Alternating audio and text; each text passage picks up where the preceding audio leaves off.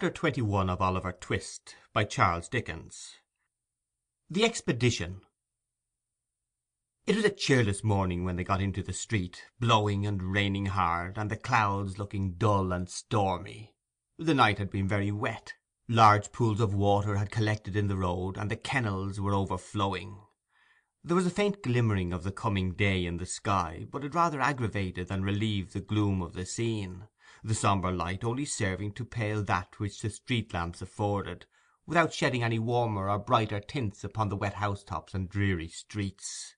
There appeared to be nobody stirring in that quarter of the town; the windows of the houses were all closely shut, and the streets through which they passed were noiseless and empty. By the time they had turned into the Bethnal Green road the day had fairly begun to break. Many of the lamps were already extinguished; a few country waggons were slowly toiling on towards London; now and then a stage coach, covered with mud, rattled briskly by, the driver bestowing as he passed an admonitory lash upon the heavy waggoner who, by keeping on the wrong side of the road, had endangered his arriving at the office a quarter of a minute after his time. The public houses with gas lights burning inside were already open. By degrees other shops began to be unclosed, and a few scattered people were met with. Then came straggling groups of labourers going to their work; then men and women with fish baskets on their heads, donkey carts laden with vegetables, chaise carts filled with live stock or whole carcases of meat, milkwomen with pails, an unbroken concourse of people trudging out with various supplies to the eastern suburbs of the town. As they approached the city the noise and traffic gradually increased; when they threaded the streets between Shoreditch and Smithfield it had swelled into a roar of sound and bustle. It was as light as it was likely to be, till night came on again, and the busy morning of half the London population had begun. Turning down Sun Street and Crown Street, and crossing Finsbury Square, Mr. Sikes struck, by way of Chiswell Street, into Barbican, thence into Long Lane, and so into Smithfield, from which latter place arose a tumult of discordant sounds that filled Oliver Twist with amazement. It was market morning. The ground was covered nearly ankle deep with filth and mire, a thick steam perpetually rising from the reeking bodies of the cattle, and mingling with the fog which seemed to rest upon the chimney tops, hung heavily above. All the pens in the centre of the large area, and as many temporary pens as could be crowded into the vacant space, were filled with sheep; tied up to posts by the gutter side were long lines of beasts and oxen, three or four deep. Countrymen, butchers, drovers, hawkers, boys, thieves, idlers, and vagabonds of every low grade, were mingled together in a mass; the whistling of drovers, the barking of dogs, the bellowing and plunging of the oxen, the bleating of sheep, the grunting and squeaking of pigs, the cries of hawkers, the shouts, oaths, and quarrelling on all sides, the ringing of bells and roar of voices that issued from every public house, the crowding, pushing, driving, beating, whooping, and yelling, the hideous and discordant din that resounded from every corner of the market, the unwashed, unshaven, squalid, and dirty figures constantly running to and fro, and bursting in and out of the throng, rendered it a stunning and bewildering scene which quite confounded the senses. Mr. Sikes, dragging Oliver after him, elbowed his way through the thickest of the crowd, and bestowed very little attention on the numerous sights and sounds which so astonished the boy. He nodded twice or thrice to a passing friend, and, resisting as many invitations to take a morning dram, pressed steadily onward until they were clear of the turmoil, and made their way through Hosier Lane into Holborn. 'Now, young un,' said Sikes, looking up at the clock of St. Andrew's Church. 'odd upon seven; you must step out. Come, don't lag behind already, lazy legs.' Mr. Sikes accompanied this speech with a jerk at his little companion's wrist. Oliver, quickening his pace into a kind of trot between a fast walk and a run, kept up with the rapid strides of the housebreaker as well as he could. They held their course at this rate until they had passed Hyde Park Corner, and were on their way to Kensington when Sikes relaxed his pace until an empty cart, which was at some little distance behind, came up. Seeing Hounslow written on it, he asked the driver with as much civility as he could assume if he could give them a lift as far as Isleworth. 'Jump up,' said the man. 'Is that your boy?' 'Yes, he's my boy,' replied Sikes, looking hard at Oliver, and putting his hand abstractedly into the pocket where the pistol was. 'Your father walks rather too quick for you, don't he, my man? Inquired the driver, seeing that Oliver was out of breath. 'Not a bit of it. replied Sikes, interposing. "He's used to it. Here, take hold of my hand, Ned. In with you." Thus addressing Oliver, he helped him into the cart, and the driver, pointing to a heap of sacks, told him to lie down there and rest himself. As they passed different milestones, Oliver wondered more and more where his companion meant to take him. Kensington, Hammersmith, Chiswick, Kew Bridge, Brentford, were all passed, and yet they went on as steadily as if they had only just begun their journey. At length they came to a public house called the Coach and Horses, a little way beyond which another road appeared to turn off, and here the cart stopped. Sikes dismounted with great precipitation, holding Oliver by the hand all the while, and, lifting him down directly, bestowed a furious look upon him, and rapped the side pocket with his fist, in a significant manner. "Good bye, boy," said the man. "He's sulky," replied Sikes, giving him a shake. "He's sulky. A young dog. Don't mind him." "Not I," rejoined the other, getting into his cart. "It's a fine day after all." And he drove away. Sikes waited until he had fairly gone, and then, telling Oliver he might look about him if he wanted, once again led him onward on his journey. They turned round to the left, a short way past the public house, and then, taking a right hand road, walked on for a long time, passing many large gardens and gentlemen's houses on both sides of the way, and stopping for nothing but a little beer until they reached a town. Here, against the wall of a house, Oliver saw written up in pretty large letters, Hampton. They lingered about in the fields for some hours. At length they came back into the town, and turning into an old public house with a defaced signboard, ordered some dinner by the kitchen fire. The kitchen was an old low roofed room with a great beam across the middle of the ceiling, and benches with high backs to them by the fire, on which were seated several rough men in smock frocks, drinking and smoking. They took no notice of Oliver, and very little of Sikes; and as Sikes took very little notice of them, he and his young comrades sat in a corner by themselves, without being much troubled by their company. They had some cold meat for dinner, and sat so long after it while Mr. Sikes indulged himself with three or four pipes, that Oliver began to feel quite certain they were not going any further. Being much tired with the walk and getting up so early, he dozed a little at first, then, quite overpowered by fatigue and the fumes of the tobacco, fell asleep. It was quite dark when he was awakened by a push from Sikes. Rousing himself sufficiently to sit up and look about him, he found that worthy in close fellowship and communication with a labouring man over a pint of ale. "So you're going to Lower Halliford, are you?" inquired Sikes. "Yes, I am," replied the man, who seemed a little the worse, or better, as the case may be, for drinking, "and not slow about it neither. My horse has got a load behind him going back, as he had coming up in the morning, and he won't be long a doing of it. There's luck to him. Eh, God, he's a good un!" "Can you give me and the boy a lift as far as there?" demanded Sikes, pushing the ale towards his new friend. "If you're going directly, I can," replied the man, looking out of the pot. "Are you going to Halliford?" "Going to Shepperton," replied Sikes. "I'm your man, as far as I go," replied the other. "Is all paid, Becky?" "Yes, the other gentleman's paid," replied the girl. "I say," said the man, with tipsy gravity, "that won't do, you know." "Why not?" rejoined Sikes. "You're a going to accommodate us, and what's to prevent my standing treat for a pint or so in return?" The stranger reflected upon this argument with a very profound face. Having done so, he seized Sikes by the hand, and declared he was a real good fellow; to which Mr. Sikes replied he was joking, as, if he had been sober, there would have been strong reason to suppose he was. After the exchange of a few more compliments they bade the company good night and went out the girl gathering up the pots and glasses as they did so, and lounging out to the door with her hands full to see the party start. The horse whose health had been drunk in his absence was standing outside, ready harnessed to the cart. Oliver and Sikes got in without any further ceremony, and the man to whom he belonged having lingered for a minute or two to bear him up, and to defy the hostler and the world to produce his equal, mounted also. Then the hostler was told to give the horse his head, and his head being given him, he made a very unpleasant use of it, tossing it into the air with great disdain, and running into the parlour windows over the way. After performing those feats and supporting himself for a short time on his hind legs, he started off at great speed and rattled out of the town right gallantly.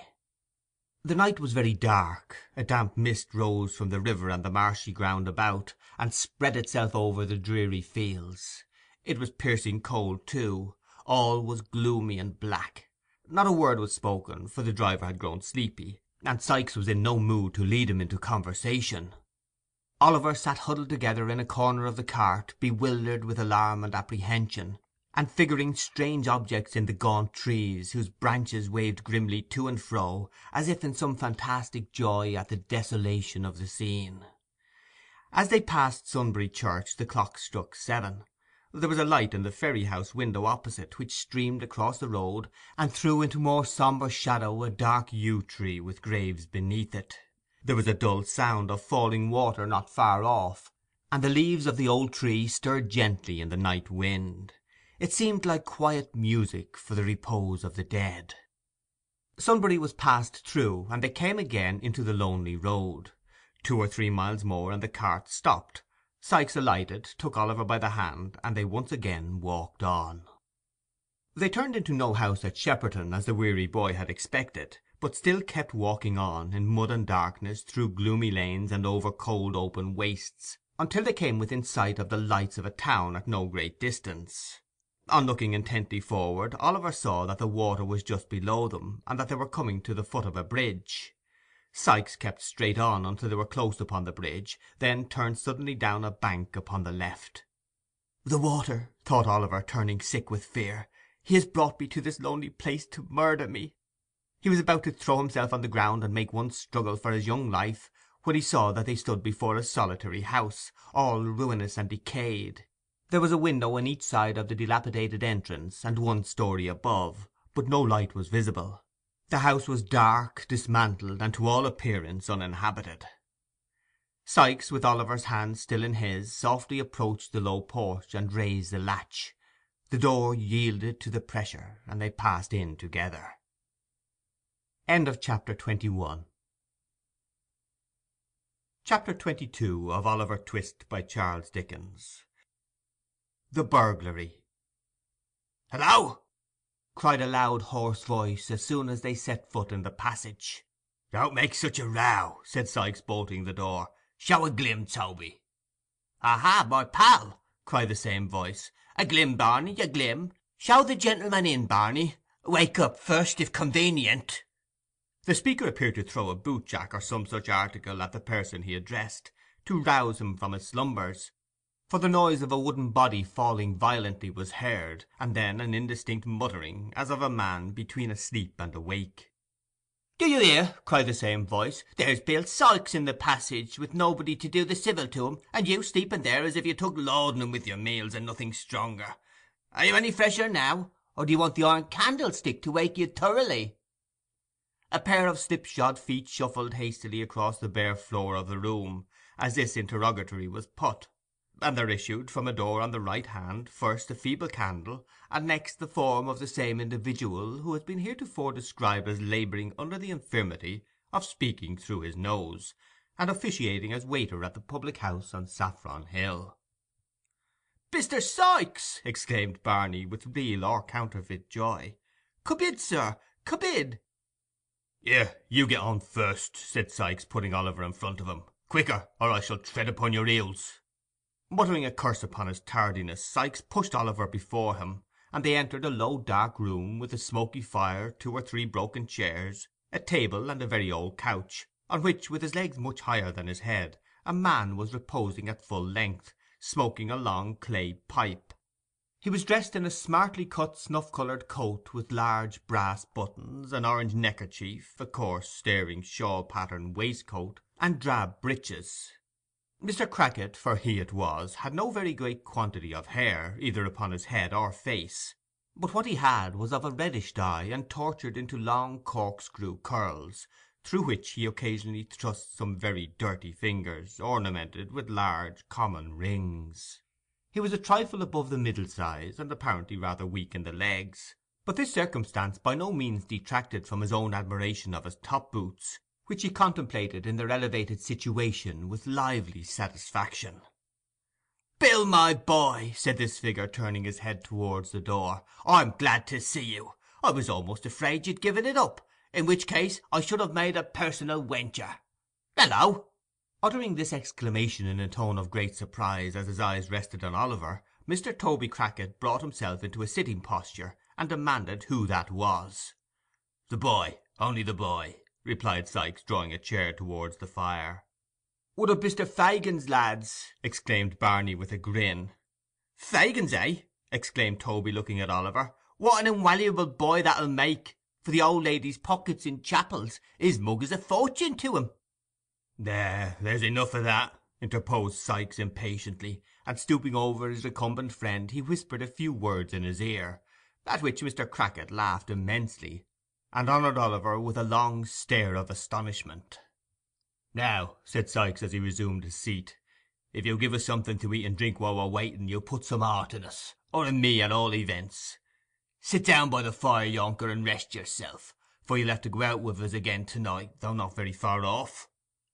Oliver looked at Sikes in mute and timid wonder, and drawing a stool to the fire, sat with his aching head upon his hands, scarcely knowing where he was, or what was passing around him. 'Here,' said Toby, as the Jew placed some fragments of food and a bottle upon the table. 'Success to the crack!' He rose to honour the toast, and carefully depositing his empty pipe in a corner, advanced to the table, filled a glass with spirits, and drank off its contents. Mr. Sikes did the same. 'A drain for the boy,' said Toby, half filling a wine glass. 'Down with it, Innocents!' 'Indeed,' said Oliver, looking piteously up into the man's face, 'indeed I—' 'Down with it!' echoed Toby. 'Do you think I don't know what's good for you? Tell him to drink it, Bill.' 'You'd better,' said Sikes, slapping his hand upon his pocket. 'Burn my body, if he isn't more trouble than a whole family of dodgers! Drink it, you perwerse imp, drink it!' Frightened by the menacing gestures of the two men, Oliver hastily swallowed the contents of the glass, and immediately fell into a violent fit of coughing, which delighted Toby Crackit and Barney, and even drew a smile from the surly Mr. Sikes. This done, and Sikes having satisfied his appetite, Oliver could eat nothing but a small crust of bread which they made him swallow, the two men laid themselves down on chairs for a short nap. Oliver retained his stool by the fire, Barney, wrapped in a blanket, stretched himself on the floor, close outside the fender. They slept, or appeared to sleep, for some time, nobody stirring but Barney, who rose once or twice to throw coals on the fire. Oliver fell into a heavy doze, imagining himself straying along the gloomy lanes, or wandering about the dark churchyard, or retracing some one or other of the scenes of the past day, when he was aroused by Toby Crackit jumping up and declaring it was half past one. In an instant the other two were on their legs, and all were actively engaged in busy preparation. Sikes and his companion enveloped their necks and chins in large dark shawls, and drew on their greatcoats. Barney, opening a cupboard, brought forth several articles, which he hastily crammed into the pockets. 'Barkers for me, Barney,' said Toby Crackit. 'Here they are,' replied Barney, producing a pair of pistols. 'You loaded them yourself.' 'All right,' replied Toby, stowing them away. The persuaders?' 'I've got 'em,' replied Sikes. 'Crape, keys, centre bits, darkies—nothing forgotten?' inquired Toby, fastening a small crowbar to a loop inside the skirt of his coat. 'All right,' rejoined his companion. 'Bring them bits of timber, Barney. That's the time o' day.' With these words he took a thick stick from Barney's hands, who, having delivered another to Toby, busied himself in fastening on Oliver's cape. 'Now then,' said Sikes, holding out his hand. Oliver, who was completely stupefied by the unwonted exercise, and the air and the drink which had been forced upon him, put his hand mechanically into that which Sikes extended for the purpose. 'Take his other hand, Toby,' said Sikes. 'Look out, Barney.' The man went to the door, and returned to announce that all was quiet. The two robbers issued forth with Oliver between them. Barney, having made all fast, rolled himself up as before, and was soon asleep again. It was now intensely dark. The fog was much heavier than it had been in the early part of the night, and the atmosphere was so damp that though no rain fell, Oliver's hair and eyebrows within a few minutes after leaving the house had become stiff with the half frozen moisture that was floating about. They crossed the bridge and kept on towards the lights which they had seen before. They were at no great distance off, and, as they walked pretty briskly, they soon arrived at Chertsey. 'Slap through the town,' whispered Sikes. There'll be nobody in the way to night to see us.' Toby acquiesced, and they hurried through the main street of the little town, which at that late hour was wholly deserted. A dim light shone at intervals from some bedroom window, and the hoarse barking of dogs occasionally broke the silence of the night. But there was nobody abroad. They had cleared the town as the church bell struck two. Quickening their pace, they turned up a road upon the left hand. After walking about a quarter of a mile, they stopped before a detached house surrounded by a wall, to the top of which Toby Crackit, scarcely pausing to take breath, climbed in a twinkling. "The boy next," said Toby. "Hoist him up. I'll catch hold of him." Before Oliver had time to look round, Sikes had caught him under the arms, and in three or four seconds he and Toby were lying on the grass on the other side. Sikes followed directly, and they stole cautiously towards the house. And now, for the first time, Oliver, well nigh mad with grief and terror, saw that housebreaking and robbery, if not murder, were the objects of the expedition. He clasped his hands together, and involuntarily uttered a subdued exclamation of horror. A mist came before his eyes, the cold sweat stood upon his ashy face, his limbs failed him, and he sank upon his knees. "Get up!" murmured Sikes, trembling with rage, and drawing the pistol from his pocket. "Get up, or I'll strew your brains upon the grass." "Oh, for God's sake, let me go!" cried Oliver. "Let me run away and die in the fields. I'll never come near London, never, never. Oh, pray have mercy on me! Do not make me steal. For the love of all the bright angels that rest in heaven, have mercy upon me!"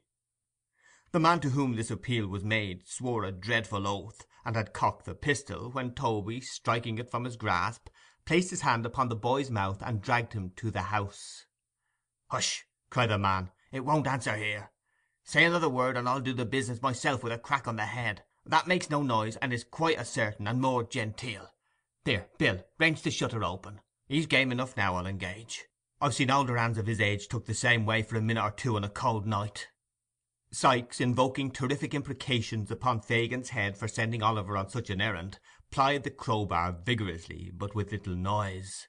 After some delay, and some assistance from Toby, the shutter to which he had referred swung open on its hinges. It was a little lattice window, about five feet and a half above the ground, at the back of the house, which belonged to a scullery or small brewing place at the end of the passage. The aperture was so small that the inmates had probably not thought it worth while to defend it more securely, but it was large enough to admit a boy of Oliver's size nevertheless. A very brief exercise of Mr. Sikes' art sufficed to overcome the fastening of the lattice, and it soon stood wide open also. "Now listen, you young limb," whispered Sikes, drawing a dark lantern from his pocket, and throwing the glare full on Oliver's face. "I'm a going to put you through there. Take this light, go softly up the steps straight afore you, and along the little hole, to the street door, unfasten it, and let us in. "There's a bolt at the top you won't be able to reach," interposed Toby. "Stand upon one of the hall chairs. There are three there, Bill, with a large jolly blue unicorn and a gold pitchfork on 'em, which is the old lady's arms." "Keep quiet, can't you?" replied Sikes, with a threatening look. "The room door's open, is it?" "Wide," replied Toby, after peeping in to satisfy himself. The game of that is that they always leave it open with a catch, so that the dog, who's got a bed in there, may walk up and down the passage when he feels wakeful. Barney toised him away to night. So neat!"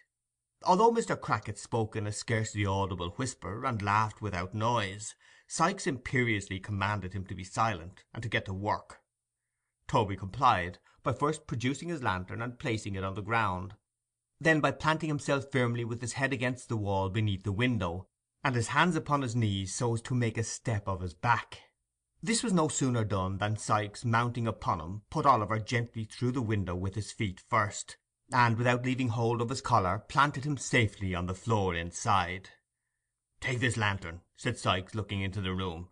"You see the stairs afore you?" Oliver, more dead than alive, gasped out, "Yes."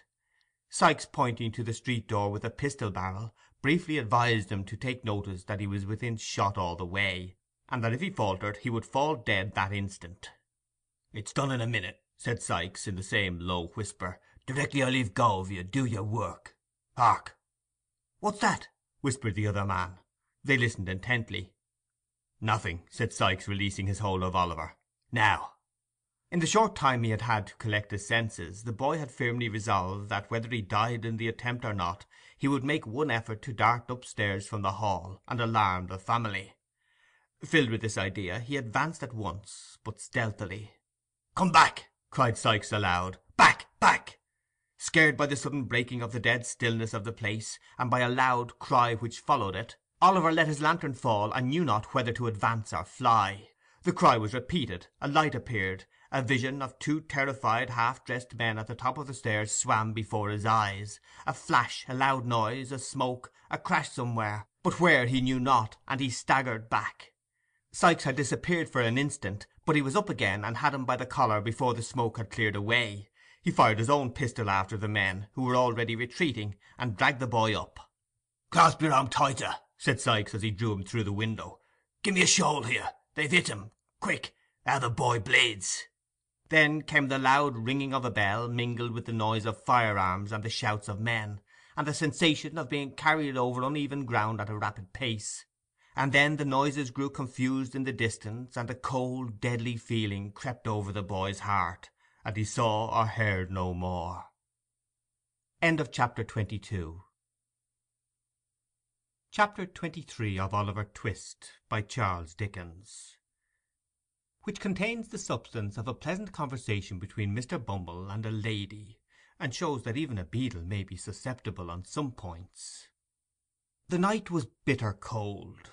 The snow lay on the ground frozen into a hard thick crust, so that only the heaps that had drifted into byways and corners were affected by the sharp wind that howled abroad, which, as if expending increased fury on such prey as it found, caught it savagely up in clouds, and whirling it into a thousand misty eddies, scattered it in air. Bleak, dark, and piercing cold, it was a night for the well housed and fed to draw round the bright fire and thank God they were at home and for the homeless, starving wretch to lay himself down and die. Many hunger-worn outcasts close their eyes in our bare streets at such times, who, let their crimes have been what they may, can hardly open them in a more bitter world. Such was the aspect of out-of-doors affairs when Mrs. Corney, the matron of the workhouse to which our readers have been already introduced as the birthplace of Oliver Twist, sat herself down before a cheerful fire in her own little room, and glanced, with no small degree of complacency, at a small round table, on which stood a tray of corresponding size, furnished with all necessary materials for the most grateful meal that matrons enjoy. In fact, Mrs. Corney was about to solace herself with a cup of tea. As she glanced from the table to the fireplace, where the smallest of all possible kettles was singing a small song in a small voice, her inward satisfaction evidently increased, so much so, indeed, that Mrs. Corney smiled. "Well," said the matron, leaning her elbow on the table, and looking reflectively at the fire, 'I'm sure we have all on us a great deal to be grateful for—a great deal, if we did but know it. Ah!' Mrs. Corney shook her head mournfully, as if deploring the mental blindness of those paupers who did not know it, and thrusting a silver spoon (private property) into the inmost recesses of a two ounce tin tea caddy, proceeded to make the tea. How slight a thing will disturb the equanimity of our frail minds! The black teapot, being very small and easily filled, ran over while Mrs. Corney was moralizing, and the water slightly scalded Mrs. Corney's hand. 'Drat the pot!' said the worthy matron, setting it down very hastily on the hob. 'A little stupid thing, that only holds a couple of cups. What use is it to anybody? Except,' said Mrs. Corney, pausing, 'except to a poor desolate creature like me. O dear!' With these words the matron dropped into her chair, and once more resting her elbow on the table, thought of her solitary fate. The small teapot and the single cup had awakened in her mind sad recollections of Mr. Corney, who had not been dead more than five and twenty years, and she was overpowered. "I shall never get another,' said Mrs. Corney, pettishly. "I shall never get another like him.' Whether this remark bore reference to her husband or the teapot is uncertain. It might have been the latter, for Mrs. Corney looked at it as she spoke, and took it up afterwards. She had just tasted her first cup when she was disturbed by a soft tap at the room door. 'O, come in with you!' said Mrs. Corney, sharply. 'Some of the old women dying, I suppose. They always die when I'm at meals. Don't stand there letting the cold air in, don't. What's amiss now, hey?' Uh, 'Nothing, ma'am, nothing. replied a man's voice. 'Dear me!' exclaimed the matron, in a much sweeter tone. 'Is that Mr. Bumble?'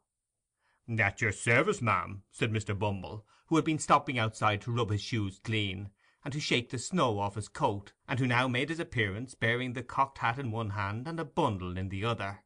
'Shall I shut the door, ma'am?' The lady modestly hesitated to reply, lest there should be any impropriety in holding an interview with Mr. Bumble with closed doors. Mr. Bumble taking advantage of the hesitation, and being very cold himself, shut it without permission. 'Hard weather, Mr. Bumble?' said the matron. 'Hard indeed, ma'am,' replied the beadle. 'Anti weather this, ma'am. We have given away, Mrs. Corney, we have given away a matter of twenty quartern loaves and a cheese and a half this very blessed afternoon, and yet them paupers are not contented.' 'Of course not. When would they be, Mr. Bumble?' said the matron, sipping her tea. 'When indeed, ma'am?' rejoined Mr. Bumble. 'Why, there's one man that in consideration of his wife and large family has a quartern loaf and a good pound of cheese, full weight. Is he grateful, ma'am? Is he grateful? Not a copper farthing worth of it. Now what does he do, ma'am, but ask for a few coals? If it's only a pocket handkerchief full, he says. Coals! What would he do with coals? Toast his cheese with them, and then come back for more. That's the way with these people, ma'am. Give 'em an apronful of coals to day, and they'll come back for another, the day after to morrow, as brazen as alabaster. The matron expressed her entire concurrence in this intelligible simile, and the beadle went on. 'I never,' said Mr. Bumble, 'see anything like the pitch it's got to. The day before yesterday, a man—you have been a married woman, ma'am, and I may mention it to you—a man with hardly a rag upon his back'—here Mrs. Corney looked at the floor—'goes to our overseer's door when he has got company coming to dinner, and says he must be relieved, Mrs. Corney. As he wouldn't go away, and shock the company very much, our overseer sent him out a pound of potatoes and a half pint of oatmeal. "My heart," says the ungrateful villain, "what's the use of this to me? You might as well give me a pair of iron spectacles." "Very good," says our overseer, taking them away again. "You won't get anything else here." "Then I'll die on the street," said the vagrant. "No, no, you won't," says our overseer. "Ah, that was very good. So like Mr. Grannett, wasn't it?' interposed the matron. 'Well, Mr. Bumble?' 'Well, ma'am,' rejoined the beadle, 'he went away, and he did die in the streets. There's an obstinate pauper for you!' 'It beats anything I could have believed,' observed the matron emphatically. 'But don't you think out of door relief a very bad thing anyway, Mr. Bumble? You're a gentleman of experience, and ought to know. Come. "Mrs. Corney," said the beadle, smiling as men smile who are conscious of superior information, "out of door relief, properly managed—properly uh, managed, ma'am, is the parochial safeguard. The great principle of out of door relief is, to give the paupers exactly what they don't want, and then they get tired of coming." "Dear me!" exclaimed Mrs. Corney. "Well, that is a good one too." "Yes, betwixt you and me, ma'am," returned Mr. Bumble, "that's the great principle; and that's the reason why, if you look at any cases that gets into them owdacious newspapers, you'll always observe that sick families have been relieved with slices of cheese. That's the rule now, Mrs. Corney, all over the country. But, however,' said the beadle, stopping to unpack his bundle, 'these are official secrets, ma'am, not to be spoken of, except, as I may say, among the parochial officers, such as ourselves. This is the port wine, ma'am, that the board ordered for the infirmary, real fresh genuine port wine, only out of the cask this afternoon, clear as a bell, and no sediment.' Having held the first bottle up to the light and shaken it well to test its excellence, Mr. Bumble placed them both on top of a chest of drawers, folded the handkerchief in which they had been wrapped, put it carefully in his pocket, and took up his hat as if to go. 'You'll have a very cold walk, Mr. Bumble,' said the matron. "It blows, ma'am," replied Mr. Bumble, turning up his coat collar, "enough to cut one's ears off." The matron looked from the little kettle to the beadle, who was moving towards the door, and as the beadle coughed, preparatory to bidding her good night, bashfully inquired whether—whether he wouldn't take a cup of tea.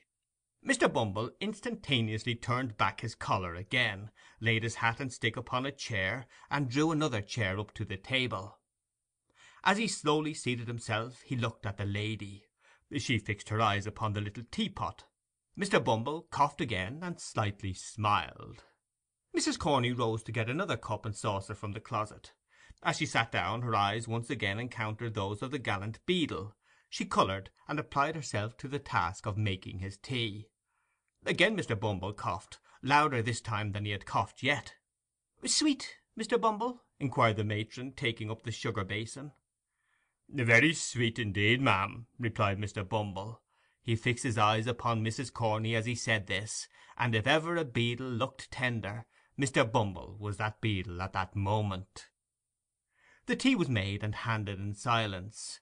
Mr. Bumble, having spread a handkerchief over his knees to prevent the crumb from sullying the splendour of his shorts, began to eat and drink, varying these amusements occasionally by fetching a deep sigh, which, however, had no injurious effect upon his appetite, but on the contrary rather seemed to facilitate his operations in the tea and toast department. 'You have a cat, ma'am, I see,' said Mr. Bumble, glancing at one who, in the centre of her family, was basking before the fire. 'And kittens too, I declare.' 'I am so fond of them, Mr. Bumble, you can't think,' replied the matron. 'They are so happy, so frolicsome, and so cheerful, that they are quite companions for me.' 'Very nice animals, ma'am,' replied Mr. Bumble approvingly. 'So very domestic.' 'O yes,' rejoined the matron with enthusiasm. 'So fond of their home, too, that it's quite a pleasure, I'm sure. "Mrs. Corney, ma'am," said Mr. Bumble slowly, and marking the time with his teaspoon, "I mean to say this, ma'am, that any cat or kitten that could live with you, ma'am, and not be fond of his home, uh, must be a ass, ma'am." "Oh, Mr. Bumble!" remonstrated Mrs. Corney. "It's of no use disguising facts, ma'am," said Mr. Bumble, slowly flourishing the teaspoon with a kind of amorous dignity which made him doubly impressive. I would drown it myself with pleasure." "Then you're a cruel man," said the matron vivaciously, as she held out her hand for the beadle's cup, "and a very hard hearted man besides." "Hard hearted, ma'am?" said Mr. Bumble. "Hard!" Mr. Bumble resigned his cup without another word, squeezed Mrs. Corney's little finger as she took it, and inflicting two open handed slaps upon his laced waistcoat, gave a mighty sigh, and hitched his chair a very little morsel farther from the fire. It was a round table, and as Mrs. Corney and Mr. Bumble had been sitting opposite each other, with no great space between them, and fronting the fire, it will be seen that Mr. Bumble, in receding from the fire, and still keeping at the table, increased the distance between himself and Mrs. Corney which proceeding some prudent readers will doubtless be disposed to admire, and to consider an act of great heroism on Mr. Bumble's part, he being in some sort tempted by time, place, and opportunity to give utterance to certain soft nothings which, however well they may become the lips of the light and thoughtless, do seem immeasurably beneath the dignity of judges of the land, members of Parliament, ministers of state, lord mayors, and other great public functionaries, but more particularly beneath the stateliness and gravity of a beadle, who, as is well known, should be the sternest and most inflexible among them all. Whatever were Mr. Bumble's intentions, however, and no doubt they were of the best, it unfortunately happened, as has been twice before remarked, that the table was a round one. Consequently, Mr. Bumble, moving his chair by little and little, soon began to diminish the distance between himself and the matron, and, continuing to travel round the outer edge of the circle, brought his chair in time close to that in which the matron was seated. Indeed, the two chairs touched, and when they did so Mr. Bumble stopped. Now, if the matron had moved her chair to the right she would have been scorched by the fire, and if to the left she must have fallen into Mr. Bumble's arms; so, being a discreet matron, and no doubt foreseeing these consequences at a glance, she remained where she was, and handed Mr. Bumble another cup of tea. "Hard hearted, Mrs. Corney," said Mr. Bumble, stirring his tea, and looking up into the matron's face. "Are you hard hearted, Mrs. Corney?" "Dear me!" exclaimed the matron. What a very curious question from a single man! What can you want to know for, Mr. Bumble?" The beadle drank his tea to the last drop, finished a piece of toast, whisked the crumbs off his knees, wiped his lips, and deliberately kissed the matron. "Mr. Bumble!" cried that discreet lady in a whisper, for the fright was so great that she had quite lost her voice. "Mr. Bumble, I shall scream!" Mr. Bumble made no reply, but in a slow and dignified manner put his arm round the matron's waist. As the lady had stated her intention of screaming, of course she would have screamed at this additional boldness, but that the exertion was rendered unnecessary by a hasty knocking at the door, which was no sooner heard than Mr. Bumble darted with much agility to the wine bottles and began dusting them with great violence, while the matron sharply demanded who was there. It is worthy of remark, as a curious physical instance of the efficacy of a sudden surprise in counteracting the effects of extreme fear, that her voice had quite recovered all its official asperity. "If you please, mistress," said the withered old female pauper, hideously ugly, putting her head in at the door, "old Sally is a going fast." "Well, what's that to me?" angrily demanded the matron. "I can't keep her alive, can I?" "No, no, mistress," replied the old woman, "nobody can. She's far beyond the reach of help. I've seen a many people die—little babies and great strong men, and I know when death's a coming well enough. But she's troubled in her mind, and when the fits are not on her, and that's not often, for she's dying very hard, she says she has got something to tell, which you must hear. She'll never die quiet till you come, mistress." At this intelligence the worthy Mrs. Corney muttered a variety of invectives against old women who couldn't even die without purposely annoying their betters, and muffling herself in a thick shawl which she hastily caught up, briefly requested Mr. Bumble to stay till she came back, lest anything particular should occur. Bidding the messenger walk fast and not be all night hobbling up the stairs, she followed her from the room with a very ill grace, scolding all the way. Mr. Bumble's conduct on being left to himself was rather inexplicable. He opened the closet, counted the teaspoons, weighed the sugar tongs, closely inspected a silver milk pot to ascertain that it was of the genuine metal, and having satisfied his curiosity on these points, put on his cocked hat cornerwise, and danced with much gravity four distinct times round the table. Having gone through this very extraordinary performance, he took off the cocked hat again, and spreading himself before the fire with his back towards it, seemed to be mentally engaged in taking an exact inventory of the furniture. End of chapter 23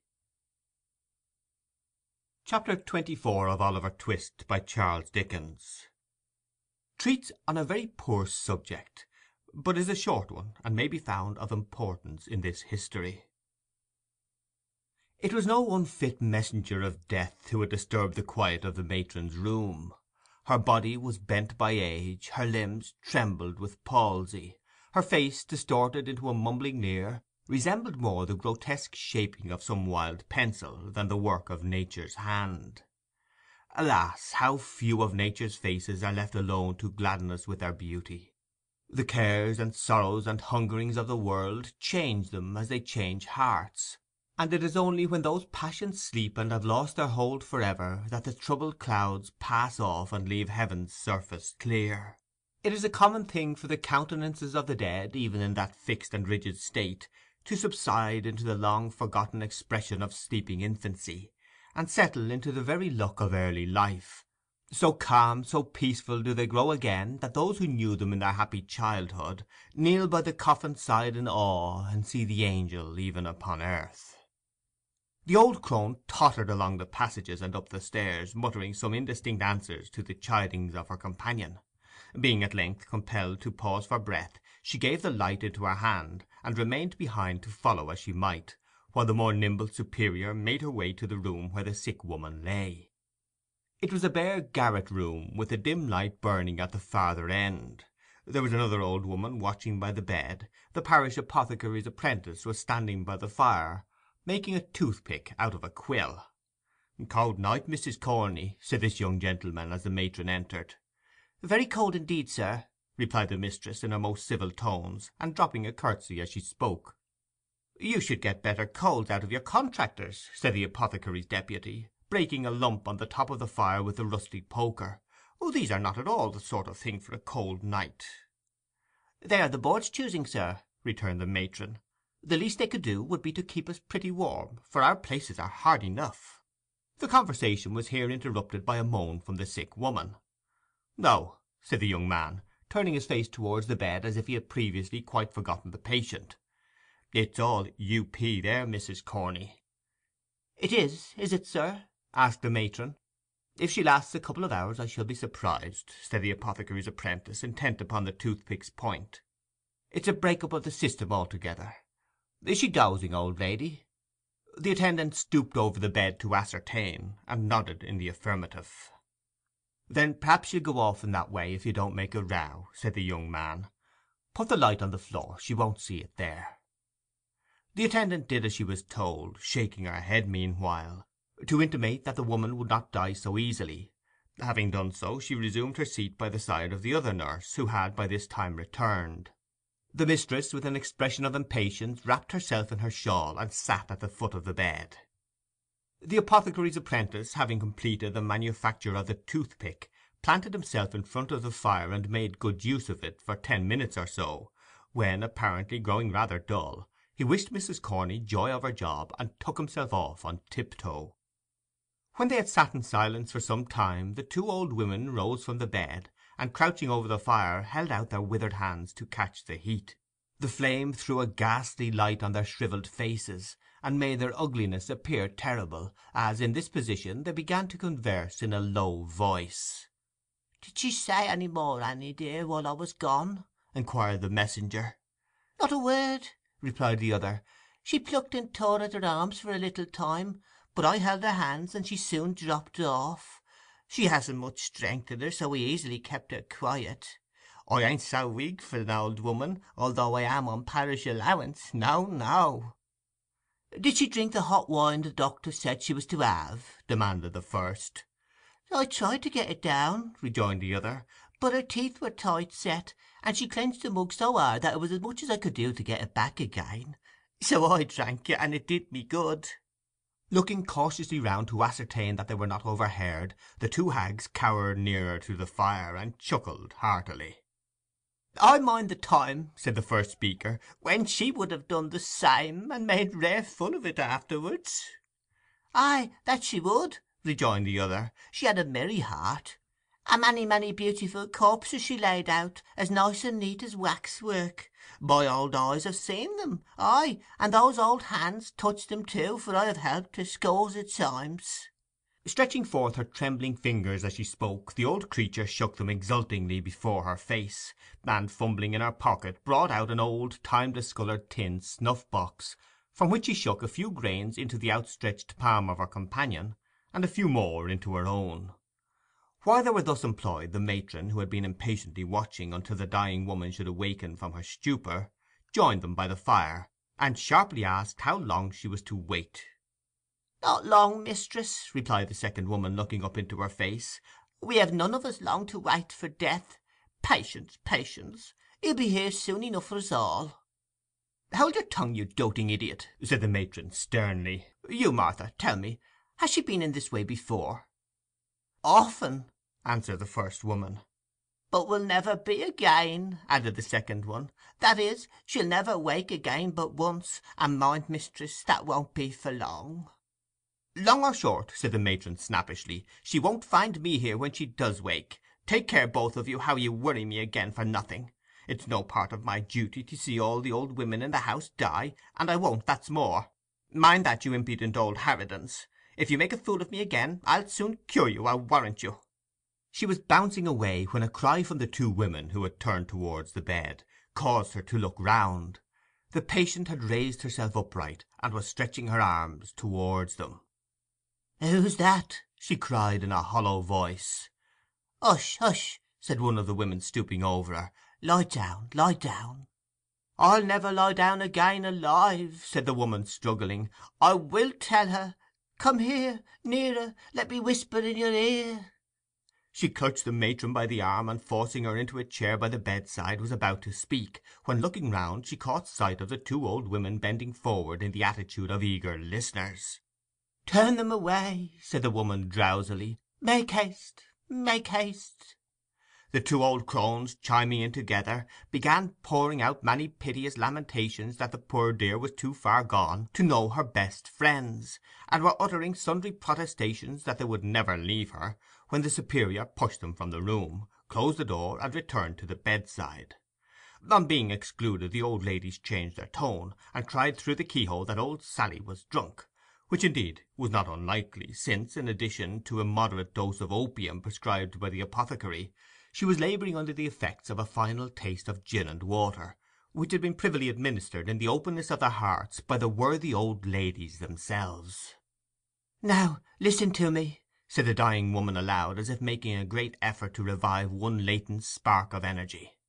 In this very room, in this very bed, I once nursed a pretty young creature, that was brought into the house with her feet cut and bruised with walking, and all soiled with dust and blood. She gave birth to a boy, and died. Let me think. What was the year again?" "Never mind the year," said the impatient auditor. "What about her?"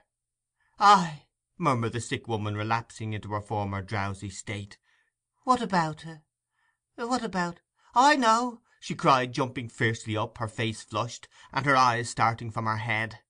"I robbed her, so I did. She wasn't cold, I tell you she wasn't cold, when I stole it." "Stole what, for God's sake?" cried the matron, with a gesture as if she would call for help.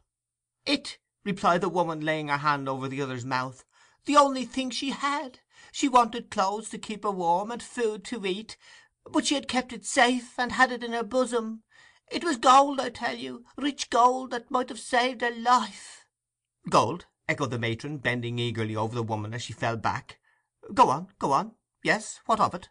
Who was the mother? When was it?" "She charged me to keep it safe," replied the old woman with a groan, "and trusted me as the only woman about her. I stole it in my heart when she first shouted to me hanging round her neck, and the child's death perhaps is on me besides. They would have treated him better had they known it all." "Known what?" asked the other. "Speak." "The boy grew so like his mother," said the woman, rambling on and not heeding the question, "that I could never forget it when I saw his face. Poor girl, poor girl, she was so young too. Such a gentle lamb! Wait, there's more to tell. I have not told you all, have I?" "No, no," replied the matron, inclining her head to catch the words, as they came more faintly from the dying woman. "Be quick, or it may be too late." "The mother," said the woman, making a more violent effort than before—"the mother, when the pains of death first came upon her, whispered in my ear that if her baby was born alive and thrived, the day might come when it would not feel so much disgrace to hear its poor young mother named. And oh, kind Heaven, she said, folding her thin hands together, whether it be boy or girl, raise up some friends for it in this troubled world, and take pity upon a lonely, desolate child, abandoned to its mercy." "The boy's name?" demanded the matron. "They called him Oliver," replied the woman, feebly. "The gold I stole was—" "Yes, yes, what?" cried the other. She was bending eagerly over the woman to hear her reply, but drew back instinctively as she once again rose slowly and stiffly into a sitting posture; then, clutching the coverlid with both hands, muttered some indistinct sounds in her throat, and fell lifeless on the bed. "Stone dead," said one of the old women, hurrying in as soon as the door was opened. "And nothing to tell, after all," rejoined the matron, walking carelessly away. The two crones, to all appearance too busily occupied in preparations for the dreadful duties to make any reply, were left alone, hovering about the body. CHAPTER XXV of Oliver Twist by Charles Dickens Wherein this history reverts to Mr. Fagin and Company While these things were passing in the country workhouse, Mr. Fagin sat in the old den the same from which Oliver had been removed by the girl, brooding over a dull smoky fire. He held a pair of bellows upon his knee, with which he had been apparently endeavouring to rouse it into more cheerful action; but he had fallen into deep thought, and with his arms folded on them, and his chin resting on his thumbs, fixed his eyes abstractedly on the rusty bars.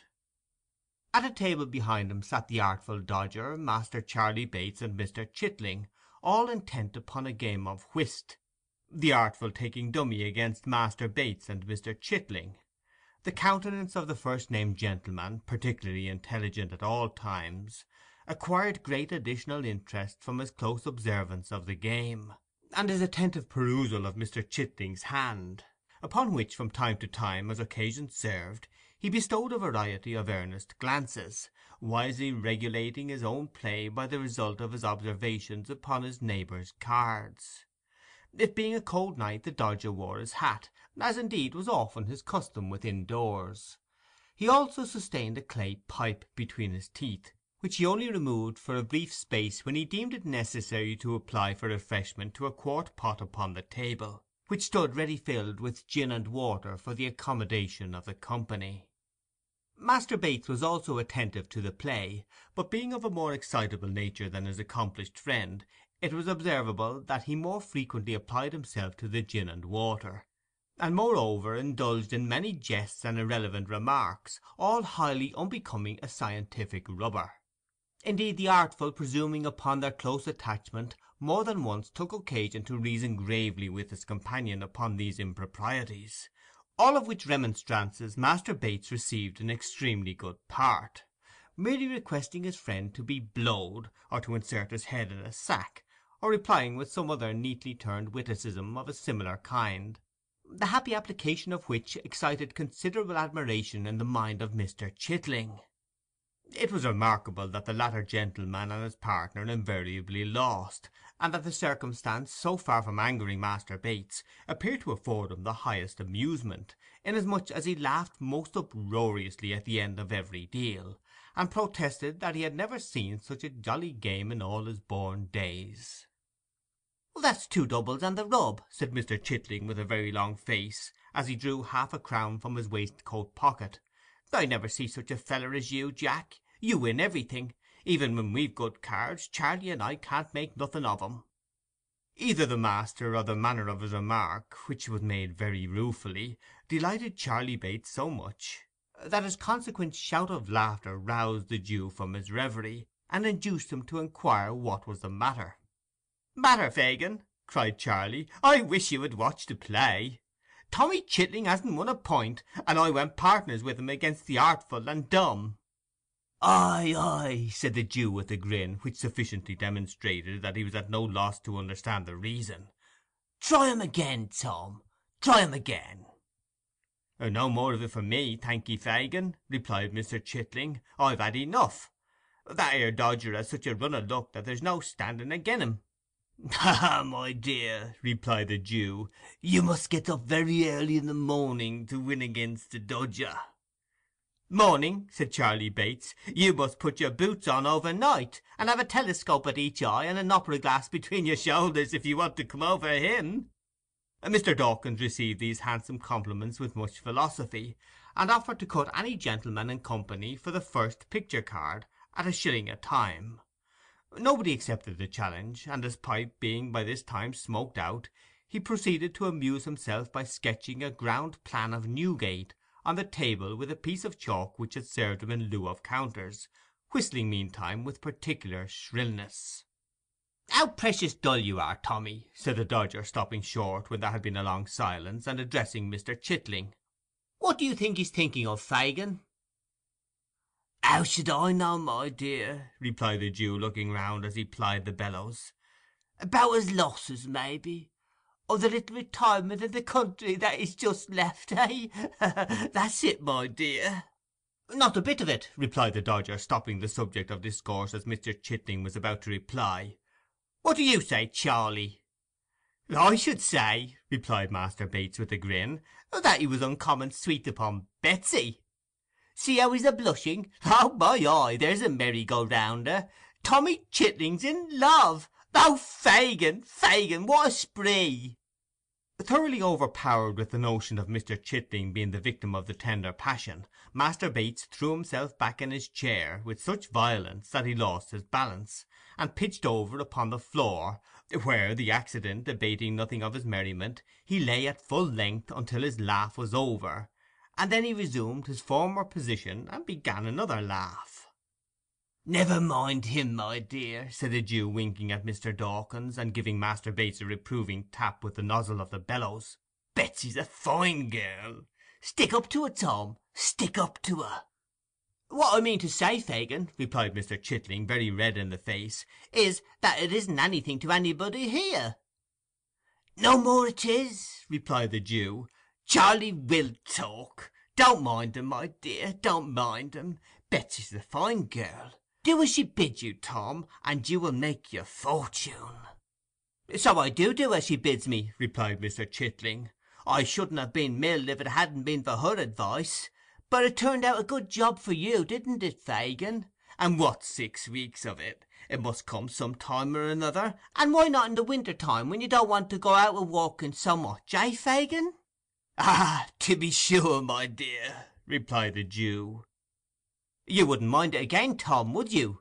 asked the Dodger, winking upon Charley and the Jew, if Bet was all right.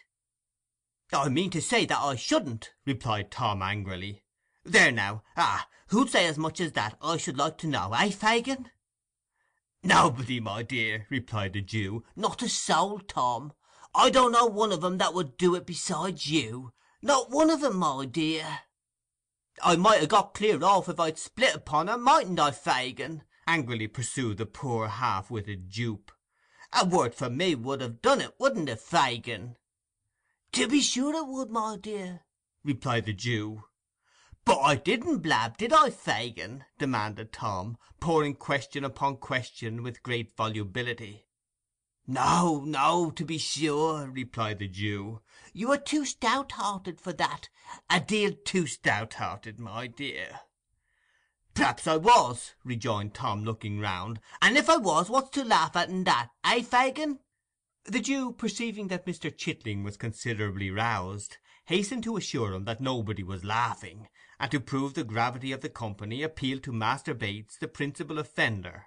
But unfortunately Charley, in opening his mouth to reply that he was never more serious in his life, was unable to prevent the escape of such a violent roar that the abused Mr. Chitling, without any preliminary ceremonies, rushed across the room and aimed a blow at the offender, who, being skilful in evading pursuit, ducked to avoid it, and chose his time so well that it lighted on the chest of the merry old gentleman, and caused him to stagger to the wall, where he stood panting for breath, while Mr. Chitling looked on in intense dismay. "Hark!" cried the Dodger at this moment. "I heard the tinkler." Catching up the light, he crept softly upstairs. The bell was rung again with some impatience while the party were in darkness. After a short pause the Dodger reappeared, and whispered Fagin mysteriously. "What!" cried the Jew. "Alone?" The Dodger nodded in the affirmative, and, shading the flame of the candle with his hand, gave Charley Bates a private intimation, in dumb show, that he had better not be funny just then. Having performed this friendly office, he fixed his eyes on the Jew's face and awaited his directions. The old man bit his yellow fingers and meditated for some seconds, his face working with agitation the while, as if he dreaded something and feared to know the worst. At length he raised his head. "Where is he?" He asked. The Dodger pointed to the floor above and made a gesture as if to leave the room. "Yes," said the Jew, answering the mute inquiry. Bring him down. Hush, quiet, Charley. Gently, Tom. Scarce, scarce. This brief direction to Charley Bates and his recent antagonist was softly and immediately obeyed. There was no sound of their whereabout when the Dodger descended the stairs, bearing the light in his hand, and followed by a man in a coarse smock frock, who, after casting a hurried glance round the room, pulled off a large wrapper which had concealed the lower portion of his face, and disclosed all haggard, unwashed, and unshorn, the features of Flash Toby Crackit. "How are you, Faggy?" said this worthy, nodding to the Jew. "Pop that shawl away in my caster, Dodger, so that I may know where to find it when I cut. That's the time o' day. You'll be a fine young cracksman afore the old foil now." With these words he pulled up the smock frock, and, winding it round his middle, drew a chair to the fire and placed his feet upon the hob. "See here, Faggy," he said, pointing disconsolately to his top boots, "not a drop of Day and Martin since you know when, not a bubble of blacking, by Jove! But don't look at me in that way, man. All in good time. I can't talk about business till I've had eat and drink. So produce the sustenance, and let's have a quiet fill out for the first time in these three days." The Jew motioned to the Dodger to place what eatables there were upon the table, and seating himself opposite the housebreaker, waited his leisure. To judge from appearances, Toby was by no means in a hurry to open the conversation. At first the Jew contented himself with patiently watching his countenance, as if to gain from its expression some clue to the intelligence he brought, but in vain. He looked tired and worn, but there was the same complacent repose upon his features that they always wore, and through dirt and beard and whisker there still shone unimpaired the self satisfied smirk of Flash Toby Crackit. Then the Jew, in an agony of impatience, watched every morsel he put into his mouth, pacing up and down the room meanwhile in irrepressible excitement. It was all of no use. Toby continued to eat with the utmost outward indifference until he could eat no more; then, ordering the Dodger out, he closed the door, mixed a glass of spirits and water, and composed himself for talking. "First and foremost, Faggy," said Toby. "Yes, yes," interposed the Jew, drawing up his chair. Mr. Crackit stopped to take a draught of spirits and water, and to declare that the gin was excellent; then, placing his feet against the low mantelpiece, so as to bring his boots to about the level of his eye, he quietly resumed. "First and foremost, Faggy," said the housebreaker, "how's Bill?" "What!" screamed the Jew, starting from his seat. "Why, you don't mean to say—" began Toby, turning pale. "Mean!" Cried the Jew, stamping furiously on the ground. "Where are they? Sikes and the boy, where are they? Where have they been? Where are they hiding? Why have they not been here?" "The crack failed," said Toby, faintly. "I know it," replied the Jew, tearing a newspaper from his pocket and pointing to it. "What more?" "They fired and hit the boy. We cut over the fields at the back, with him between us, straight as the crow flies, through hedge and ditch. They gave chase. Damn, the whole country was awake, and the dogs upon us." "The boy?" "Bill had him on his back, and scudded like the wind. We stopped to take him between us; his head hung down, and he was cold. They were close upon our heels, every man for himself, and each from the gallows. We parted company, and left the youngster lying in a ditch, alive or dead, that's all I know about him." The Jew stopped to hear no more, but uttering a loud yell, and twining his hands in his hair, rushed from the room and from the house. CHAPTER XXVI of Oliver Twist by Charles Dickens In which a mysterious character appears upon the scene, and many things inseparable from this history are done and performed. The old man had gained the street corner before he began to recover the effect of Toby Crackit's intelligence. He had relaxed nothing of his unusual speed, but was still pressing onward in the same wild and disordered manner, when the sudden dashing past of a carriage, and a boisterous cry from the foot passengers, who saw his danger, drove him back upon the pavement. Avoiding as much as possible all the main streets, and skulking only through the byways and alleys, he at length emerged on Snow Hill. Here he walked even faster than before, nor did he linger until he had again turned into a court, when, as if conscious that he was now in his proper element, he fell into his usual shuffling pace, and seemed to breathe more freely.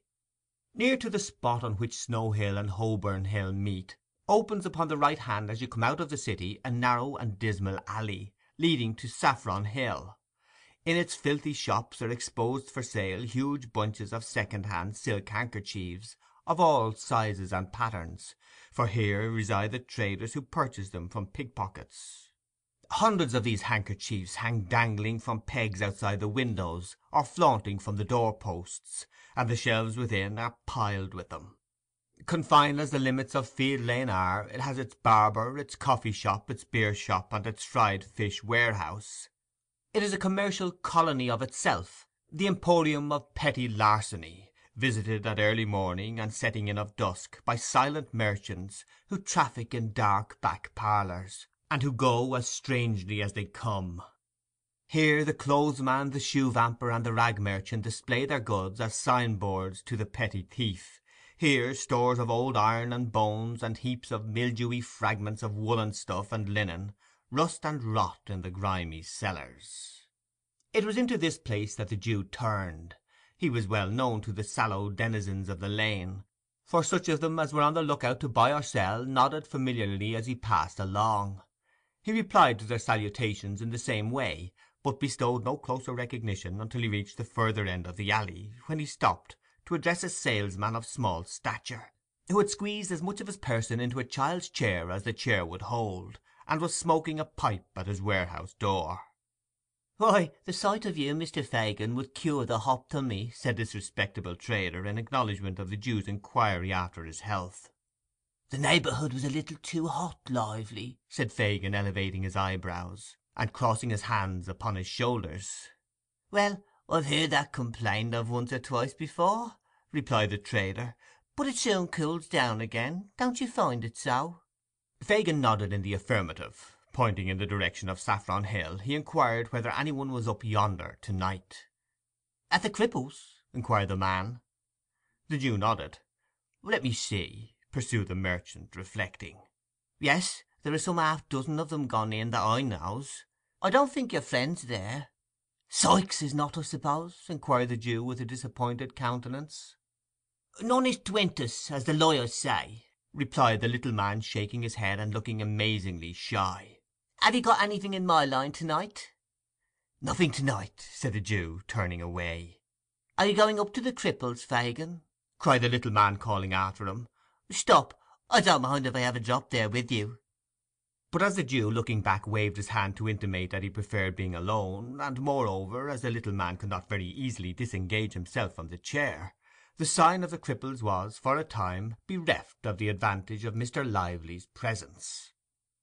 By the time he had got upon his legs the Jew had disappeared, so Mr. Lively, after ineffectually standing on tiptoe, in the hope of catching sight of him, again forced himself into the little chair, and exchanging a shake of the head with a lady in the opposite shop, in which doubt and mistrust were plainly mingled, resumed his pipe with grave demeanour.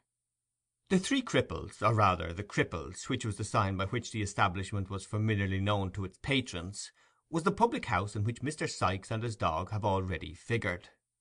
Merely making a sign to a man at the bar, Fagin walked straight upstairs, and opening the door of a room, and softly insinuating himself into the chamber, looked anxiously about, shading his eyes with his hand, as if in search for some particular person. The room was illuminated by two gas lights, the glare of which was prevented by the barred shutters and closely drawn curtains of faded red from being visible outside. The ceiling was blackened to prevent its colour from being injured by the flaring of the lamps, and the place was so full of dense tobacco smoke that at first it was scarcely possible to discern anything more.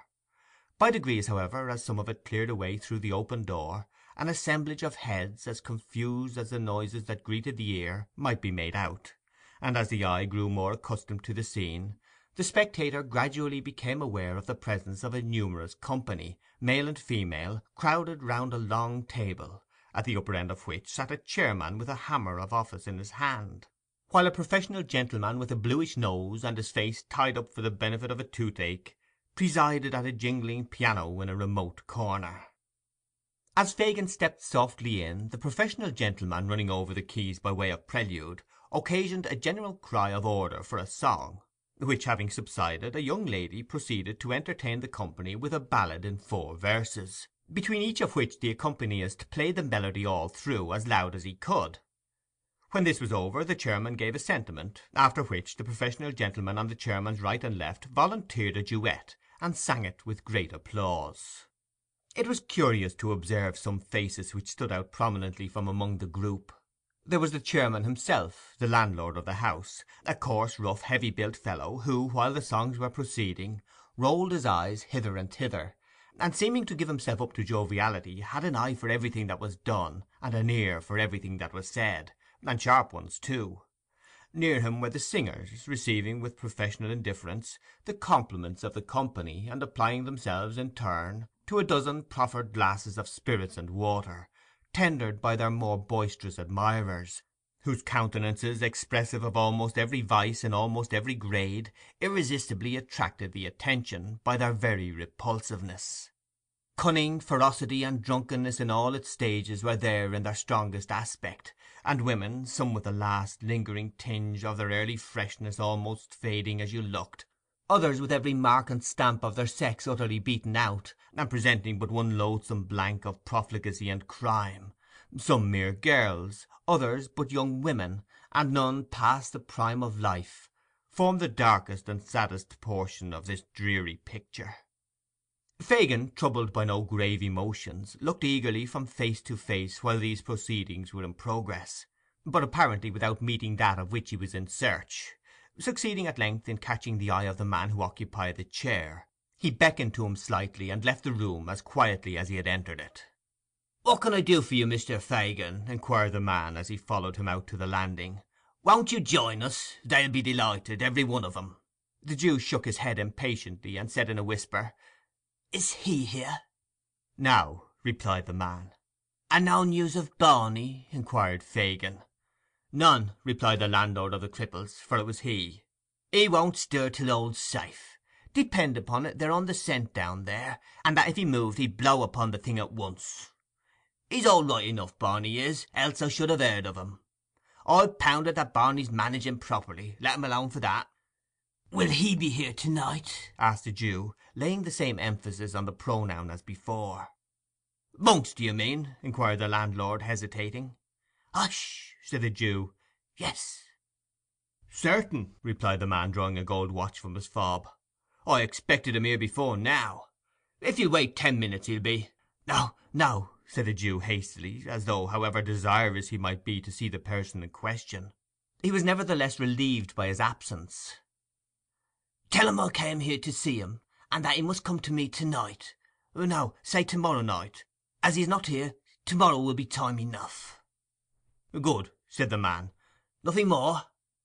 "Not a word now," said the Jew, descending the stairs. "I say," said the other, looking over the rails, and speaking in a hoarse whisper, "what a time this would be for a sell! I've got Phil Barker here, so drunk that a boy might take him." "Ah, but it's not Phil Barker's time," said the Jew, looking up. "Phil has something more to do before we can afford to part with him. So go back to the company, my dear, and tell them to lead merry lives for they last." The landlord reciprocated the old man's laugh, and returned to his guests. The Jew was no sooner alone than his countenance resumed its former expression of anxiety and thought. After a brief reflection he called a hack cabriolet, and bade the man drive towards Bethnal Green.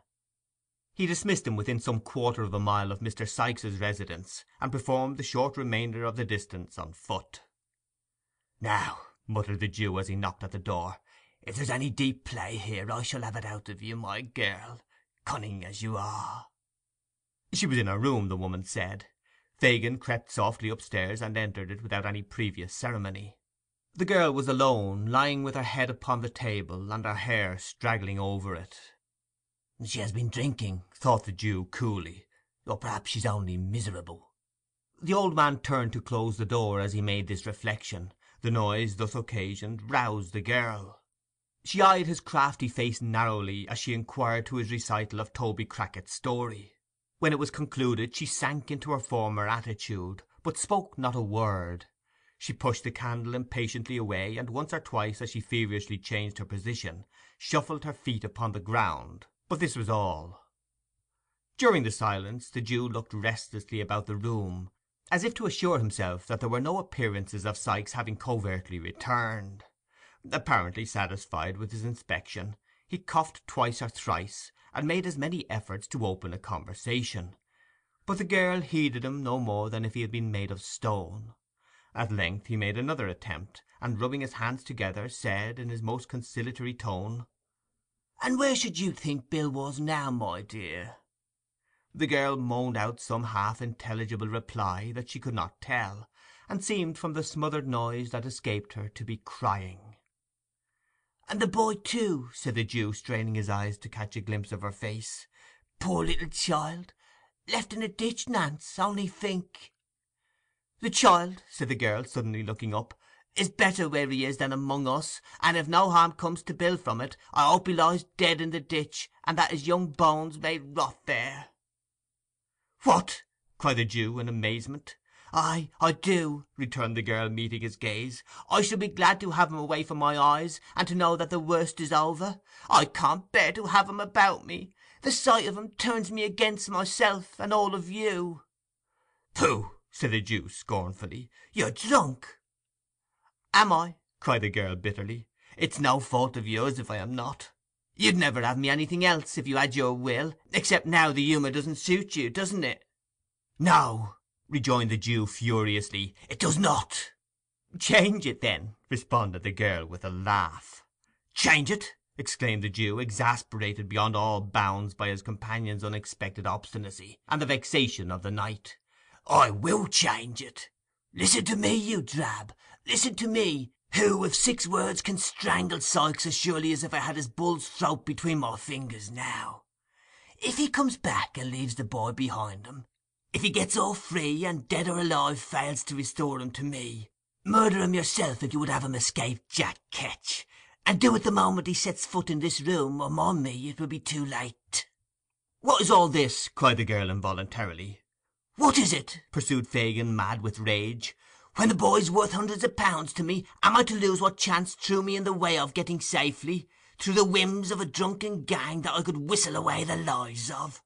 And me bound too to a born devil that only wants the will, and has the power to—to—' Panting for breath, the old man stammered for a word, and in that instant checked the torrent of his wrath, and changed his whole demeanour.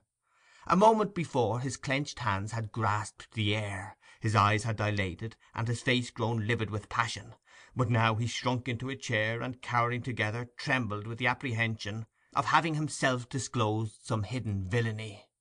After a short silence he ventured to look round at his companion. He appeared somewhat reassured on beholding her in the same listless attitude from which he had first roused her. 'Nancy, dear,' croaked the Jew in his usual voice, 'do you mind me, dear?' 'Don't worry me now, Fagin,' replied the girl, raising her head languidly. 'If Bill has not done it this time, he will another.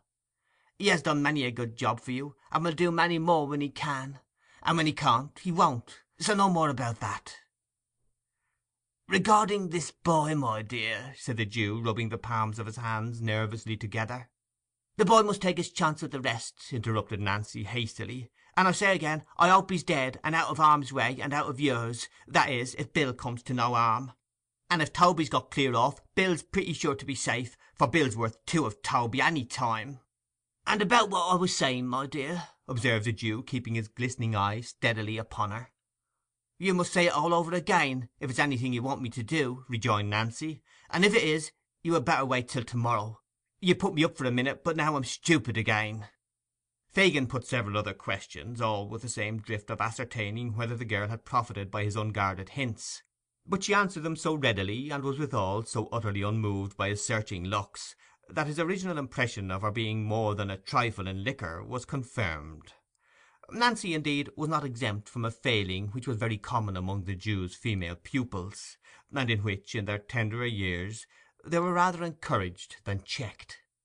Her disordered appearance, and the wholesale perfume of Geneva which pervaded the apartment, afforded strong confirmatory evidence of the justice of the Jew's supposition; and when, after indulging in the temporary display of violence above described, she subsided first into dulness and afterwards into a compound of feelings, under the influence of which she shed tears one minute, and the next gave utterance to various exclamations of 'Never say die!' and diverse calculations as to what be the amount of the odds so long as a lady or gentleman was happy, Mr. Fagin, who had had considerable experience of such matters in his time, saw with great satisfaction that she was very far gone indeed.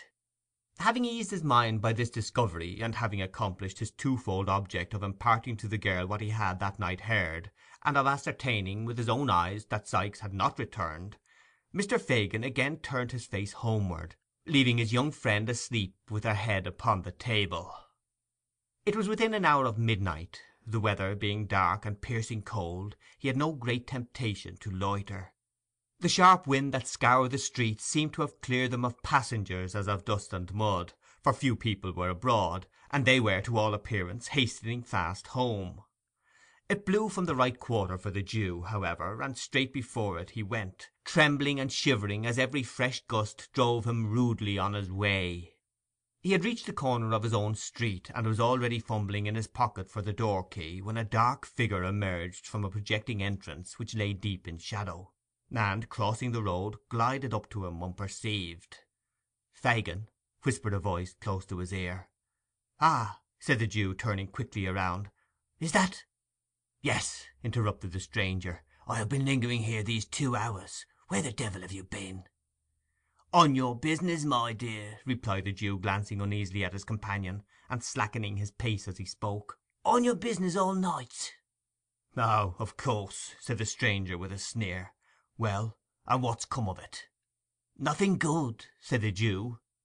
'Nothing bad, I hope?' said the stranger, stopping short, and turning a startled look upon his companion.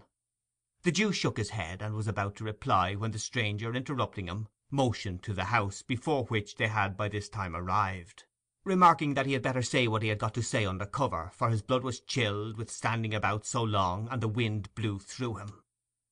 Fagin looked as if he could have willingly excused himself from taking home a visitor at that unreasonable hour, and indeed muttered something about having no fire; but his companion repeating his request in a peremptory manner, he unlocked the door, and requested him to close it softly while he got a light.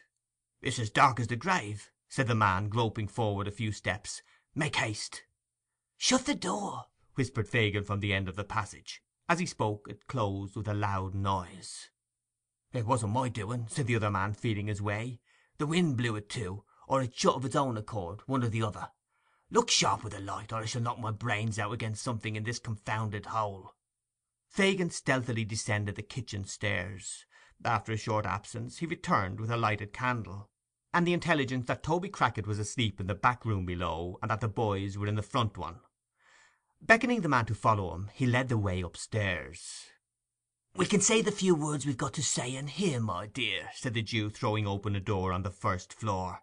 'And as there are holes in the shutters, and we never show lights to our neighbours, we'll set the candle on the stairs. There.' With those words the Jew, stooping down, placed the candle on an upper flight of stairs, exactly opposite to the room door. This done, he led the way into the apartment, which was destitute of all movables save a broken arm chair, and an old couch or sofa without covering, which stood behind the door.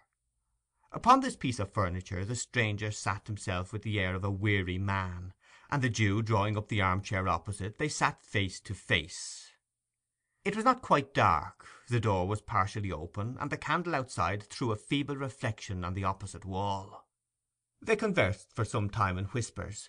Though nothing of the conversation was distinguishable beyond a few disjointed words here and there, a listener might easily have perceived that Fagin appeared to be defending himself against some remarks of the stranger, and that the latter was in a state of considerable irritation.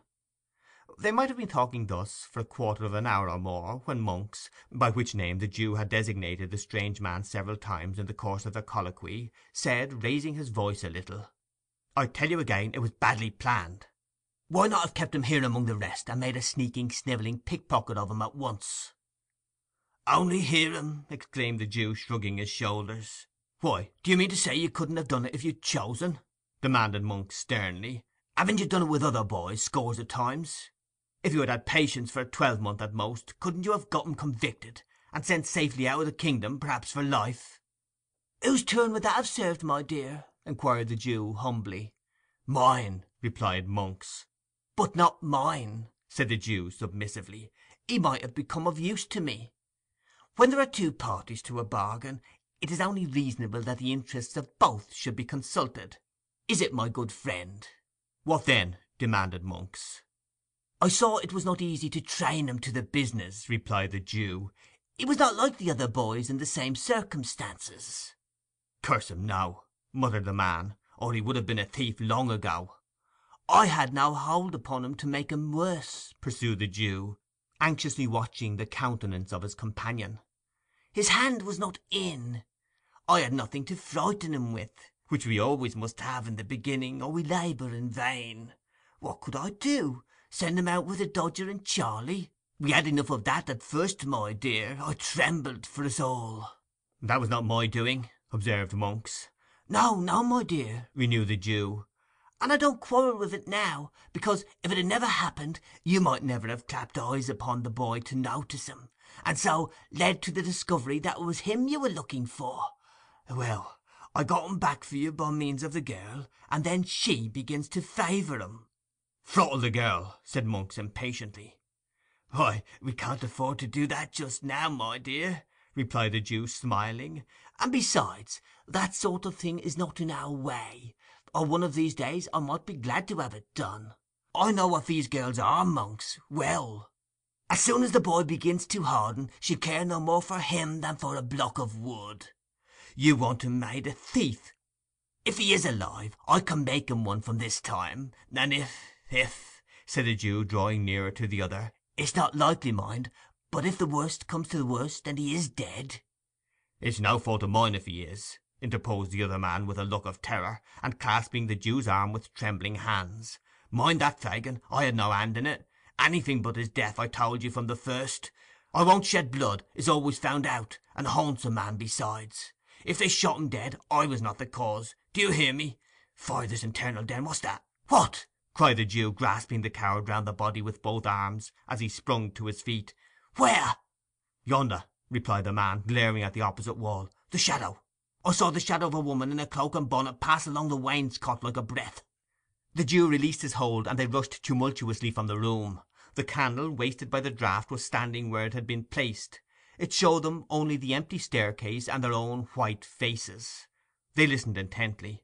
A profound silence reigned throughout the house.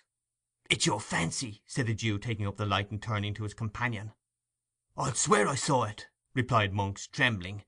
"It was bending forward when I saw it first, and when I spoke it darted away." The Jew glanced contemptuously at the pale face of his associate, and telling him he could follow if he pleased, ascended the stairs. They looked into all the rooms: they were cold, bare, and empty. They descended into the passage, and thence into the cellars below.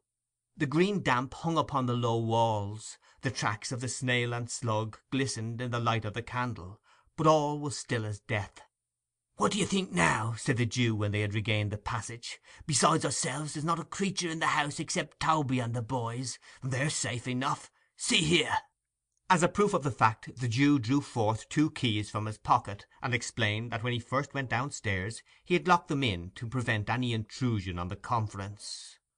This accumulated testimony effectually staggered Mr. Monks. His protestations had gradually become less and less vehement as they proceeded in their search without making any discovery, and now he gave vent to several very grim laughs, and confessed it could only have been his excited imagination. He declined any renewal of the conversation, however, for that night, suddenly remembering that it was past one o'clock. And so the amiable couple parted. CHAPTER twenty-seven of Oliver Twist by Charles Dickens Atones for the unpoliteness of a former chapter, which deserted a lady most unceremoniously. As it would be by no means seemly in a humble author to keep so mighty a personage as a beadle waiting, with his back to the fire and the skirts of his coat gathered up under his arms until such time as it might suit his pleasure to relieve him, and as it would still less become his station or his gallantry to involve in the same neglect a lady on whom that beadle had looked with an eye of tenderness and affection, and in whose ear he had whispered sweet words which, coming from such a quarter, might well thrill the bosom of a maid or matron of whatsoever degree, the historian whose pen traces these words, trusting that he knows his place, and that he entertains a becoming reverence for those upon earth to whom high and important authority is delegated, hastens to pay them that respect which their position demands, and to treat them with all that duteous ceremony which their exalted rank, and by consequence great virtues, imperatively claim at his hands. Towards this end, indeed, he had proposed to introduce in this place a dissertation touching the divine right of beadles, and elucidative of the position that a beadle can do no wrong which could not fail to have been both pleasurable and profitable to the right-minded reader, but which he is unfortunately compelled, by want of time and space, to postpone to some more convenient and fitting opportunity, on the arrival of which he will be prepared to show that a beadle properly constituted—that is to say, a parochial beadle attached to a parochial workhouse, and attending in his official capacity the parochial church, is, in right and virtue of his office, possessed of all the excellences and best qualities of humanity, and that to none of those excellences can mere company's beadles, or court of law beadles, or even chapel of ease beadles, save the last, and they in a very lowly and inferior degree, lay the remotest sustainable claim. Mr. Bumble had recounted the teaspoons, reweighed the sugar tongs, made a closer inspection of the milk pot, and ascertained to a nicety the exact condition of the furniture, down to the very horsehair seats of the chairs, and had repeated each process full half a dozen times, before he began to think that it was time for Mrs. Corney to return. Thinking begets thinking. As there were no sounds of Mrs. Corney's approach, it occurred to Mr. Bumble that it would be an innocent and virtuous way of spending the time if he were further to allay his curiosity by a cursory glance at the interior of Mrs. Corney's chest of drawers. Having listened at the keyhole to assure himself that nobody was approaching the chamber, Mr. Bumble, beginning at the bottom, proceeded to make himself acquainted with the contents of the three long drawers, which, being filled with various garments of good fashion and texture, carefully preserved between two layers of old newspaper, speckled with dried lavender, seemed to yield him exceeding satisfaction. Arriving in course of time at the right hand corner drawer, in which was the key, and beholding therein a small padlocked box, which being shaken gave forth a pleasant sound as of the clinking of coin, Mr. Bumble returned with a stately walk to the fireplace, and resuming his old attitude, said, with a grave and determined air, "I'll do it." He followed up this remarkable declaration by shaking his head in a waggish manner for ten minutes, as though he were remonstrating with himself for being such a pleasant dog, and then he took a view of his legs in profile with much seeming pleasure and interest. He was still placidly engaged in this latter survey when Mrs. Corney, hurrying into the room, threw herself in a breathless state on a chair by the fireside, and covering her eyes with one hand, placed the other over her heart, and gasped for breath. Eh, "Mrs. Corney," said Mr. Bumble, stooping over the matron, "what is this, ma'am? Has anything happened, ma'am? Pray answer me. I'm on, on—" Mr. Bumble in his alarm could not immediately think of the word tenterhooks, so he said, "broken bottles." "Oh, Mr. Bumble," cried the lady, "I have been so dreadfully put out!" Eh, "Put out, ma'am!" exclaimed Mr. Bumble. "Who has dared to—" "I know," said Mr. Bumble, checking himself with native majesty. "It's them wishes pawpers." "It's dreadful to think of," said the lady, shuddering. "Then don't think of it, ma'am," rejoined Mr. Bumble. "I can't help it," whimpered the lady. "Then take something, ma'am," said Mr. Bumble, soothingly. "A little of the wine."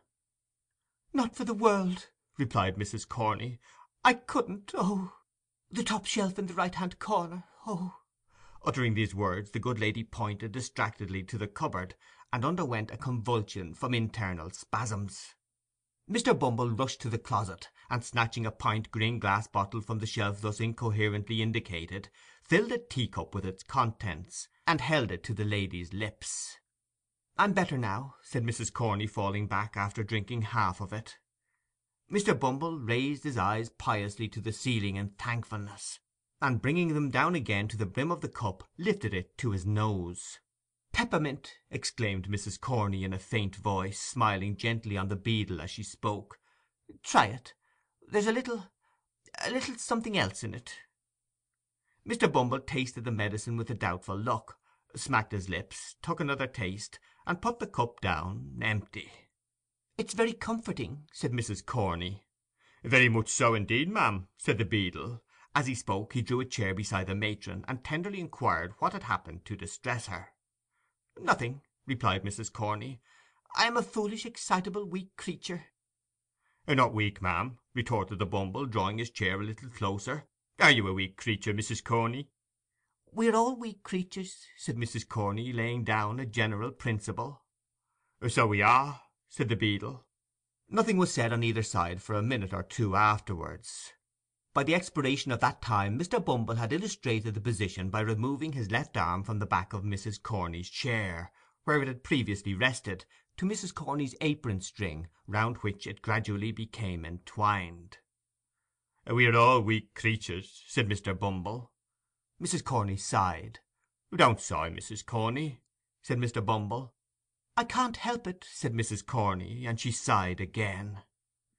"This is a very comfortable room, ma'am," said Mr. Bumble, looking round. "Another room and this, ma'am, would be a complete thing."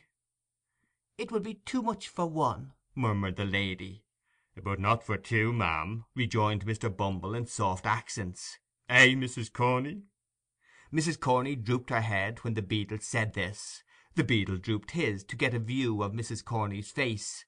Mrs. Corney with great propriety turned her head away, and released her hand to get at her pocket handkerchief, but insensibly replaced it in that of Mr. Bumble. "The Board allows you coals, don't they, Mrs. Corney?" Inquired the beadle, affectionately pressing her hand. "And candles," replied Mrs. Corney, slightly returning the pressure. "Coals, candles, and a house rent free!" said Mr. Bumble. "Oh, Mrs. Corney, what an angel you are!" The lady was not proof against this burst of feeling.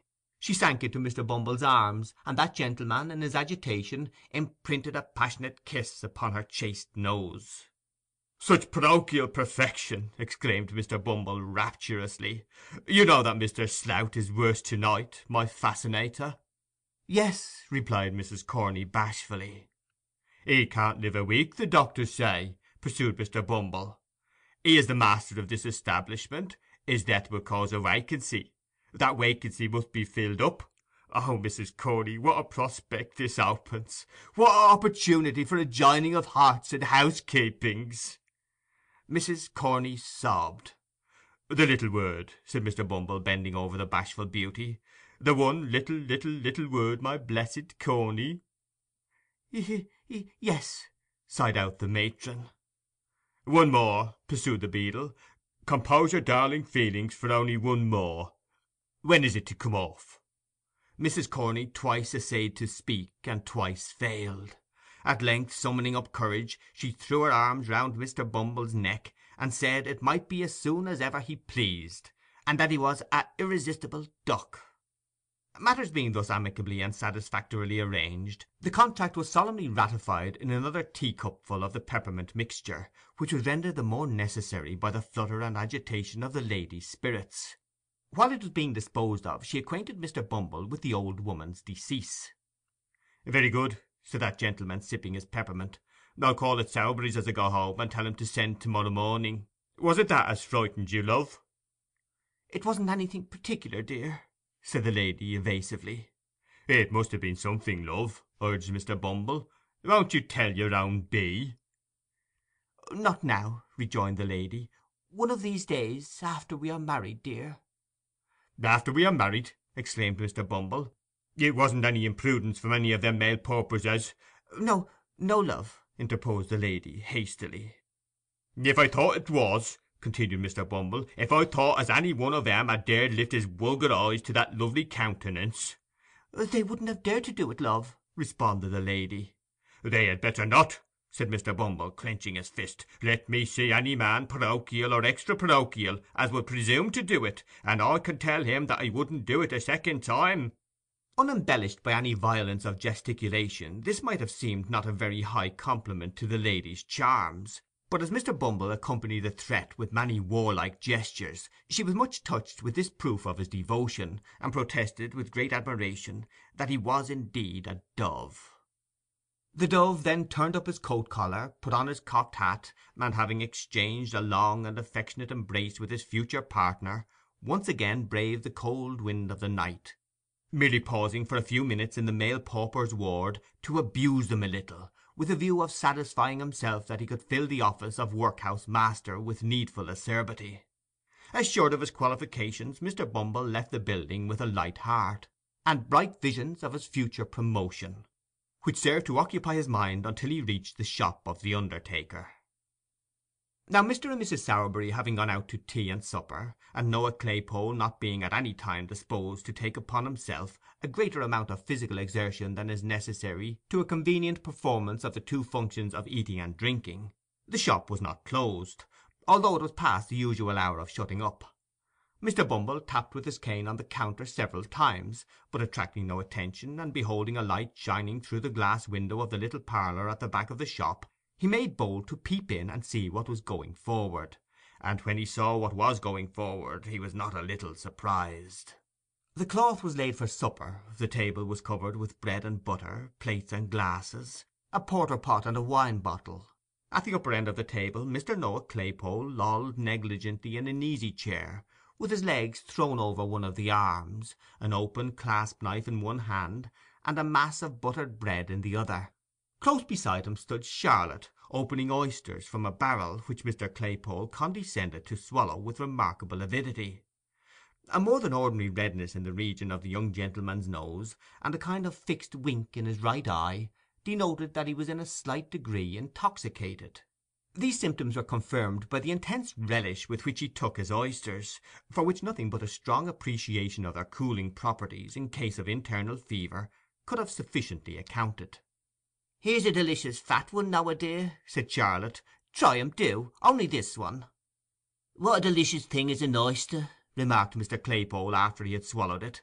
"What a pity it is a number of them should ever make you feel uncomfortable, isn't it, Charlotte?" "It's quite a cruelty," said Charlotte. "So it is," acquiesced Mr. Claypole. "Ain't you fond of oysters?" "Not over much," replied Charlotte. "I like to see you eat them, now a dear, better than eating them myself." "Law," said Noah, reflectively, "how queer!" "Have another," said Charlotte. "Here's one with such a beautiful, delicate beard." "I can't manage any more," said Noah. "I'm very sorry." "Come here, Charlotte, and I'll kiss you." "What?" said Mr. Bumble, bursting into the room. "Say that again, sir." Charlotte uttered a scream, and hid her face in her apron. Mr. Claypole, without making any further change in his position than suffering his legs to reach the ground, gazed at the beadle in drunken terror. "Say it again, you royal owdacious fellow," said Mr. Bumble. "How dare you mention such a thing, sir? And how dare you encourage him, you insolent minx?" "Kiss her!" exclaimed Mr. Bumble, in strong indignation. "Faugh!" "I didn't mean to do it," said Noah, blubbering. "She's always a kissing of me, whether I like it or not." "Oh, Noah!" Cried Charlotte, reproachfully. "You are, you know you are," retorted Noah. "She's always a doing of it, Mr. Bumble, sir. She chucks me under the chin, please, sir, and makes all manner of love." "Silence!" cried Mr. Bumble, sternly. "Take yourself downstairs, ma'am. Noah, you shut up the shop, and say another word till your master comes home at your peril. And when he does come home, tell him that Mr. Bumble said he's to send an old woman's shell after breakfast to morrow morning. Do you hear, sir? Kissing! Cried Mr. Bumble, holding up his hands. "The sin and wickedness of the lower orders in this parochial district is frightful. If Parliament don't take their abominable courses under consideration, this country's ruined, and the character of the peasantry gone for ever." With these words the beadle strode, with a lofty and gloomy air, from the undertaker's premises. And now that we have accompanied him so far on his road home, and have made all necessary preparations for the old woman's funeral, let us set on foot a few inquiries after young Oliver Twist, and ascertain whether he be still lying in the ditch where Toby Crackit left him. CHAPTER XXVIII